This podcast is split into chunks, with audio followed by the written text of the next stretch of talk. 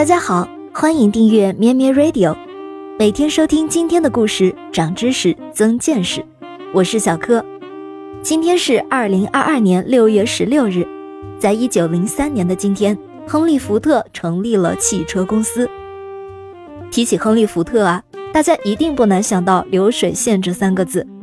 亨利·福特做出进入汽车工业的决定，一直被认为是与世界上第一次动力飞行。具有同等重要历史意义的大事。福特在一八九三年制造了世界上的第一辆汽车，此后又进行了多次改进，使汽车从少数有钱人享用的奢侈手工制品，变为大多数人使用的交通工具。他的发明和后来大规模的流水线生产方式，彻底改变了汽车工业的外貌。一九零三年六月十六日。多年来一直在老式汽车上修修补补的福特，在底特律成立了自己的汽车公司。他担任该公司的副经理兼总工程师。一九零八年，福特公司推出了绰号为“小廉价”的福特 T 型汽车，并以每辆八百五十美元的价格售出。从一九零九年至一九一三年，福特的 T 型车多次在比赛中获胜。虽然这款车外观时髦，质量上乘。但是购买者并不太多。第一是因为这款车的价格比其他品牌的汽车稍高一些，大多数人还是买不起。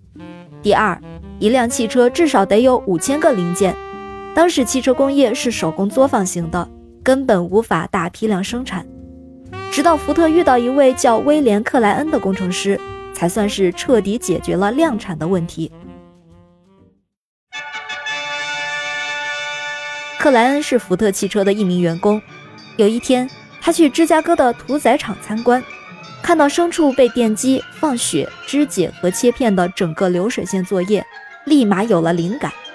后来，福特把克莱恩的计划做了改良，流水线上配备汽车所需的零件和材料，工人们站在流水线旁边，每个人只负责自己那一环节的装配工作。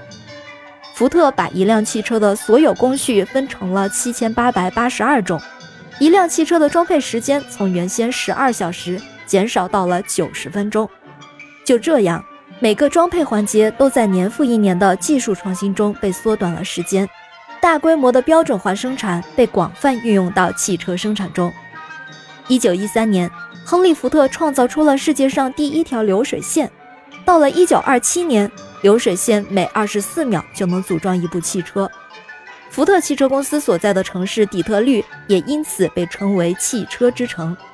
从此，福特汽车率先进入了普通人阶层，同时也为自己打开了更为广阔的销路。而更重要的是，它标志着人类在运输史上又前进了一大步。流水线一直被认为是一把双刃剑。因为它不仅标志着现代工业生产体系的诞生，但同时也使工厂的工人受到了史无前例的压榨。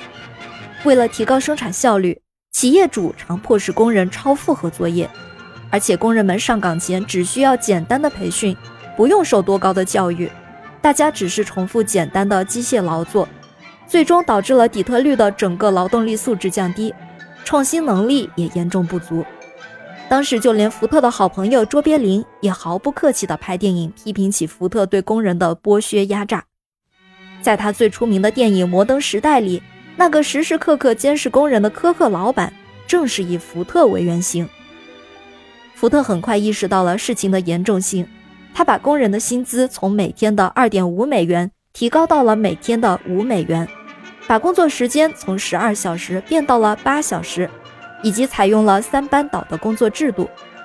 一九一四年，他还将公司利润的一半分给雇员，又在一九二六年进一步改革，让雇员工作五天领六天的薪水。